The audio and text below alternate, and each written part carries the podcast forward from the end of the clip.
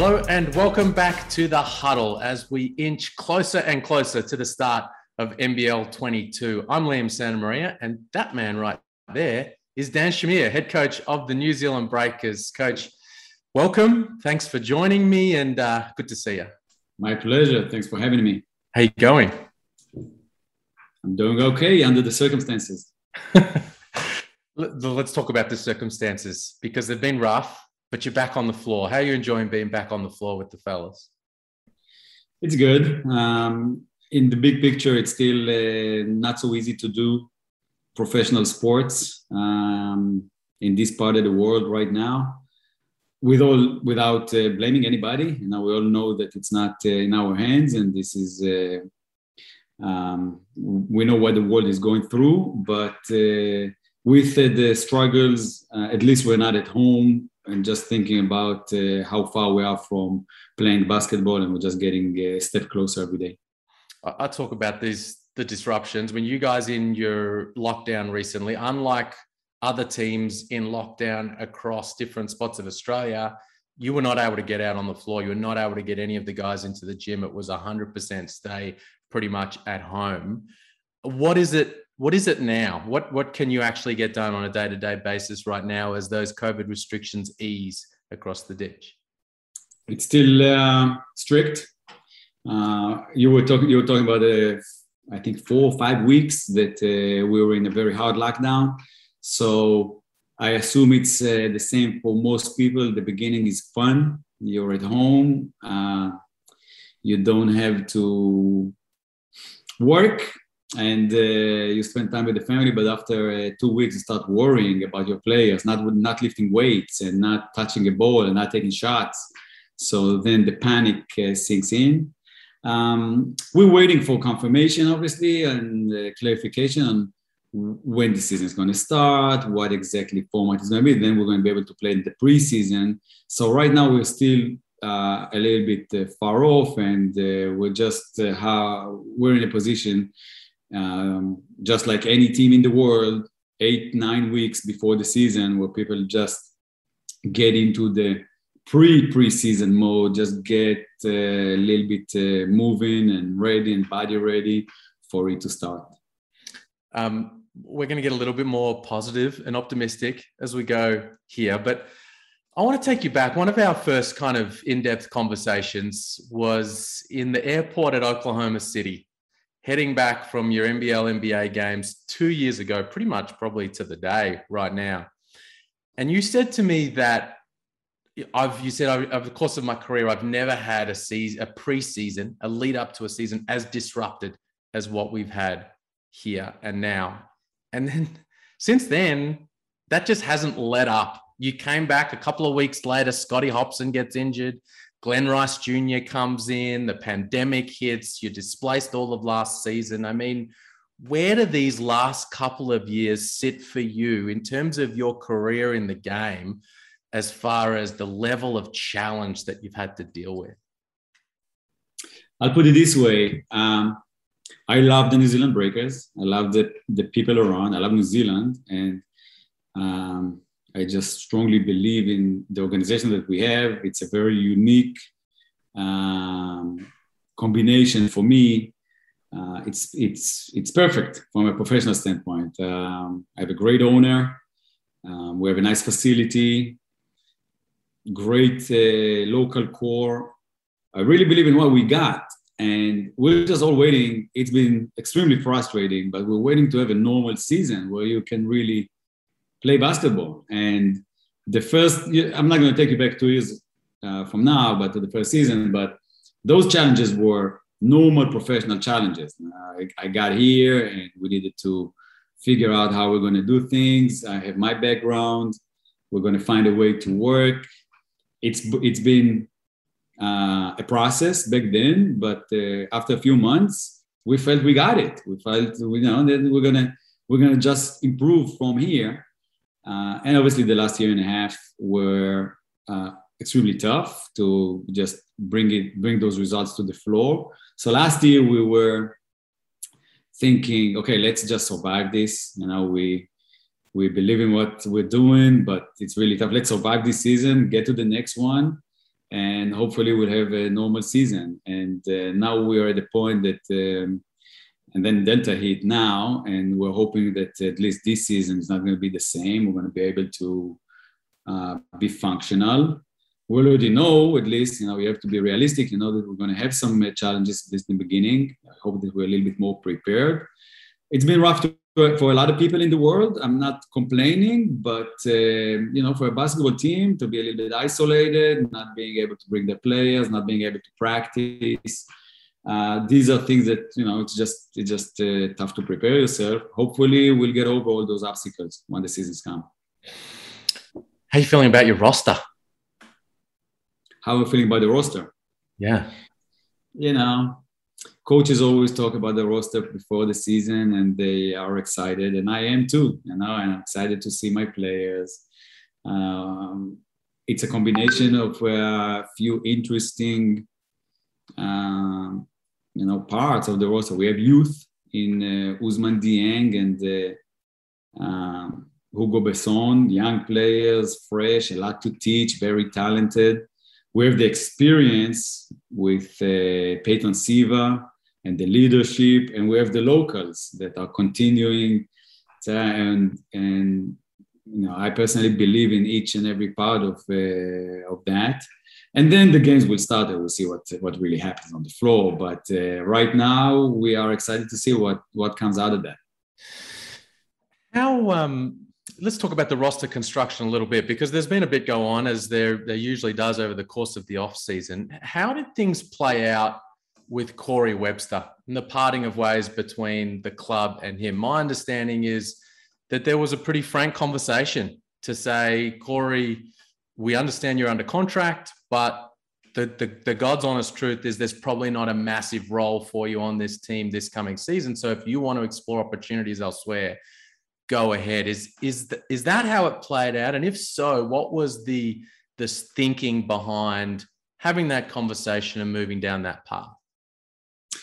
Yeah, so I love sharing all these things. It's a process, uh, building a, building a team, and you finish the season, and you're thinking, who do you want to get? And you start exploring in a few directions. We really wanted to keep Will McDowell-White. I love this guy, and Um, so we reached out to him, and you're working in a few directions, and we wanted to keep Ty Webster. So uh, we told him we want to keep you, and we made an offer. So you're working in a few directions, and you never know what the end result is going to be. So, uh, you know, you're going in a few directions. We had Corey as an asset. We uh, extended him just, you know, when in the first season you were talking about, we extended him for another two or three years. So he's an asset of ours. We didn't think it's going to go in this direction back then. But all of a sudden we found ourselves in a situation where our local squad is built from Will McDowell-White, who decided to commit. He likes what we're doing. He thinks it can really develop with us. Um, Ty wants to stay. And we have an opportunity to get Yanni Wetzel, who, you know, is, is a huge Um, foundation for us, local guy that uh, we love his personality and game. So all these great things are happening, and you need to decide what are you doing. And yes, at this point, it was a very, I'm, we're always taking, uh, doing the most logical thing and the right thing to do at any given time. And at this point, the, the right thing was to show Corey the depth chart, and this is uh, it. I mean, it makes a lot of sense, you know, to everybody. And as much as we love Corey, it's probably not the best place for you from all angles. Now, let's let's all do what the right thing is for us in our business. And as it turned out, he found himself in a different place. Then a couple of weeks later, things shift again. The grounds shift again when when Ty makes the decision he's not going to get vaccinated, that the, the mutual release takes place. But what, what are your thoughts on that decision that he made? Um, so there was a huge blow, because we invested a lot in Ty. We just, we just uh, secured him for two years, and we know how good he is. And once again, very strong local uh, player. You know how important that is in the N B L and everywhere. Um, obviously, it's not a basketball decision. It's not a basketball issue. It's a new thing where the whole world is going through that. However, yeah, I'm also not a guy who's afraid to make or is afraid to make a stand, you know, and be clear with my players and with you and with the media and with the fans. I think basketball players in order to play need to get vaccinated these days. It's going to be mandatory. It's important. It's not something I can tell anybody. I can't tell him get vaccinated. You know, it's a very personal thing. Me, myself, I'm vaccinated, or my family is vaccinated. That's all the only thing I can say about our, our own situation. But if you want to be a basketball player, it needs to be, it needs to be a clear stand from everybody that you need to do that. I'm a little bit surprised that nobody did that, but us started communicating this and telling him, listen, you're not going to be able to get on the airplane and go play a single game if you're not vaccinated. So if you decide not to, then we have a problem here. And again, it was uh, frank enough and open enough to understand that he doesn't want to do it, and therefore he cannot play in the N B L. And as a result, that the, the, the flow-on effect from that was you guys said, well, that changes what we're going to do with our import. We're going to bring in a big to sit there alongside Yanni and Rob Lowe, Finn Delaney at the five and the four. Maybe we need to instead bring someone in in the backcourt. And you already had Peyton Siva on board. And as you say, William McDowell-White, Hugo Besson. But Ty goes out. Now Jeremiah Martin comes in. Now, this is a guy I know. A couple of other N B L teams have had their radar on over the course of the last few months. High, high-level defender. How did you land on him, and what kind of role do you see him playing this season? So luckily for us, we had this import spot. We were not looking to use it, uh, at least in the beginning. You look at that chart with Ty, and this is why Ty was such a huge piece of uh, our build-up. Um, we thought we we're not going. We're going to keep that last spot for anything that happens if we want it uh, later on. We had our first unit and, and second unit in place. Luckily for us, we had that, so we could just uh, go into the import market and replace uh, replace Ty. Um, why I like Jeremiah is that um, you know, he ticks so many boxes for us. Um, I really love, first of all, his talent. When you see what he can do, um, when you watch a player, I usually watch the good games, the average games, the bad games. It's very important to have the complete package. So if you look at the good games, you look at the at two twenty-four and twenty point games in the bubble, in the N B A bubble, on a playoff uh, team two years ago, you see his talent and what he can do in the good game. Um, the, his uh, number one versatility, so he can play two positions for us. He, him being a two-way player, as you can see, he's a good defender. He's a guy plays hard. Um, Uh, that, that that's a box he takes. I like everything about him. Obviously, every player has a few little things to that you need, you know, you're going to have to work on. Jeremiah will play internationally for the first time for a European style uh, system, probably an adjustment over there. But um, I think he can be a force in the N B L.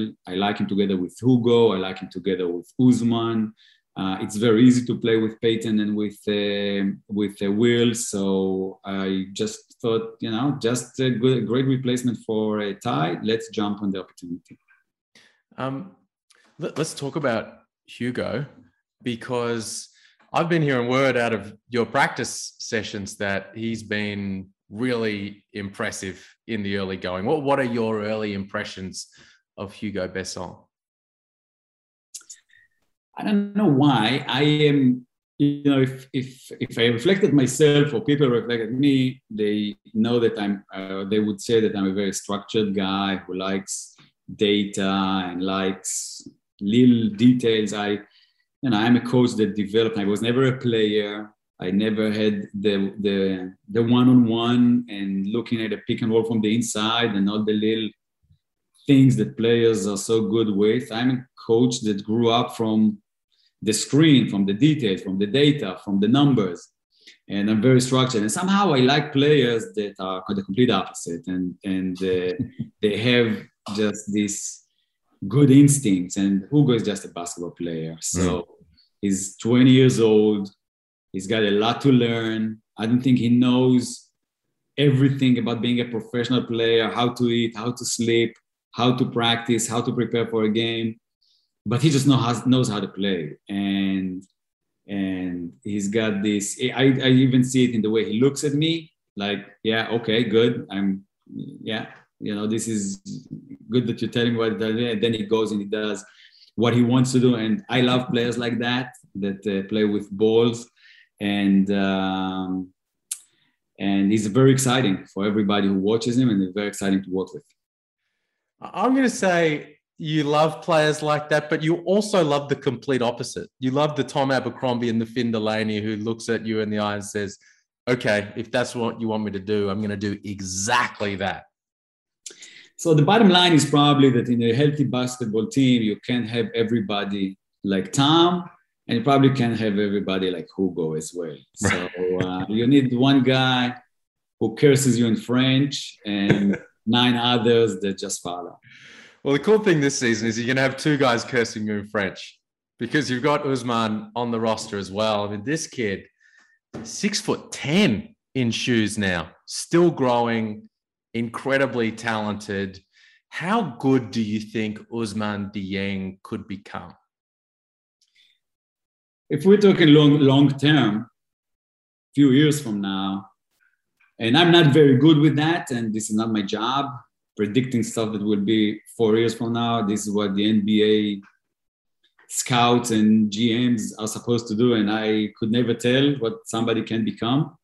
It's okay. It's just you and me talking. Nobody's yeah. listening. But under that, with all that uh, intro, I don't think I've ever seen anything like that. So we just measured him two oh six, as you say, two oh six plus, between two oh six and seven, bare feet, huge wingspan. And the talent level is just uh, incredible. So I'm thinking a franchise player in the N B A because uh, now I cannot commit and I cannot guarantee anything. But um, the only comparisons that I think can think of are very, very big names. Now, there are a few years for him to get there because growing up so quickly. So I don't want people to quote me in two months when he has a bad game saying, okay, this guy is going to be a franchise player because he needs to develop physically. Okay, this is this is what everybody will, will see. He's got a uh, um, road to go in terms of physical development, but it's very natural. Now, at his age, he couldn't make up for all that. And he grew up, I think, maybe two plus inches in the last few months. Mm. But what he can do with the ball and his feel to the game and his length and his passing ability and vision and how fluid is he with the ball is just incredible. I think he's a total freak when I look at him in terms of the, pa- the basketball package. And uh, I don't know if I'm going to be the one to enjoy it just because he's going to get pushed around a little bit. It's going to be tough to come, you know, to play in this physical league against with this kind of body right now. But once he gets over that, I'm seeing an unbelievable player. That's that is very exciting for the rest of us who don't have the responsibility of coaching him and can sit back and in, enjoy the ride. Um,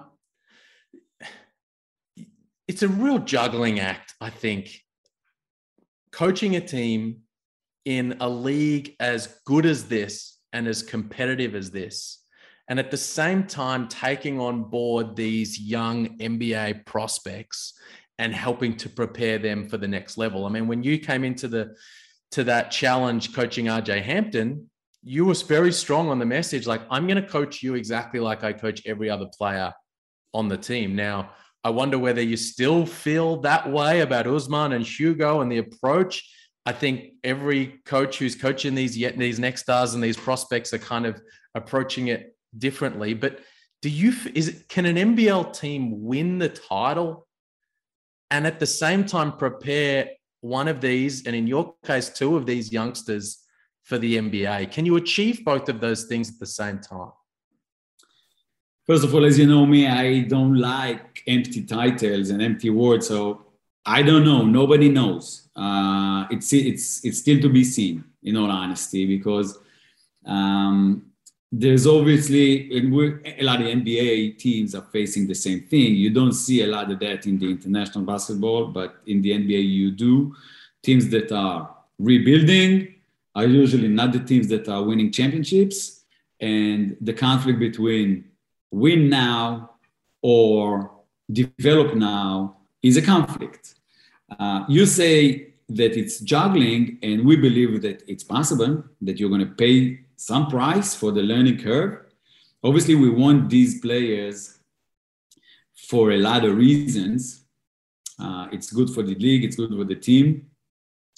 Um, there are a lot of business uh, ideas into it, but we also want another player. So the New Zealand Breakers in the last two years were never in a, in a position where they had too many players. And I want Ousmane Dieng on my team from a coaching uh, perspective, also to, to have an extra player, to have a guy that, uh, you know, with all the tough schedule and the back-to-backs and the travel and the injuries, you have another good player that can play. This is also, it helps you as a team.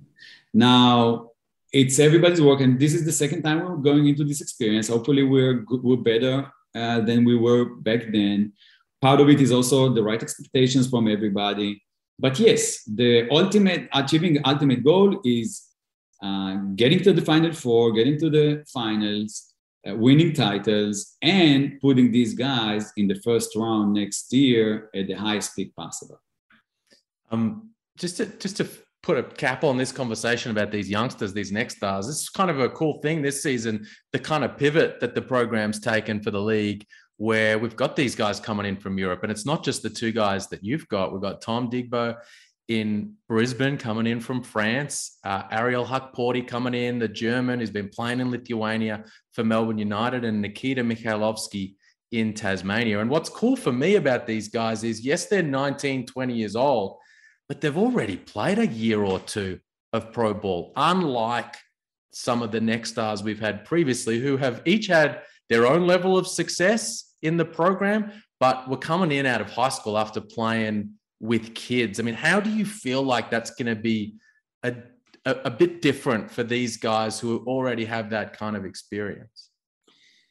You're not going to get uh, a guy who's more excited about it than me, that the league is going a little bit European, just, just with that.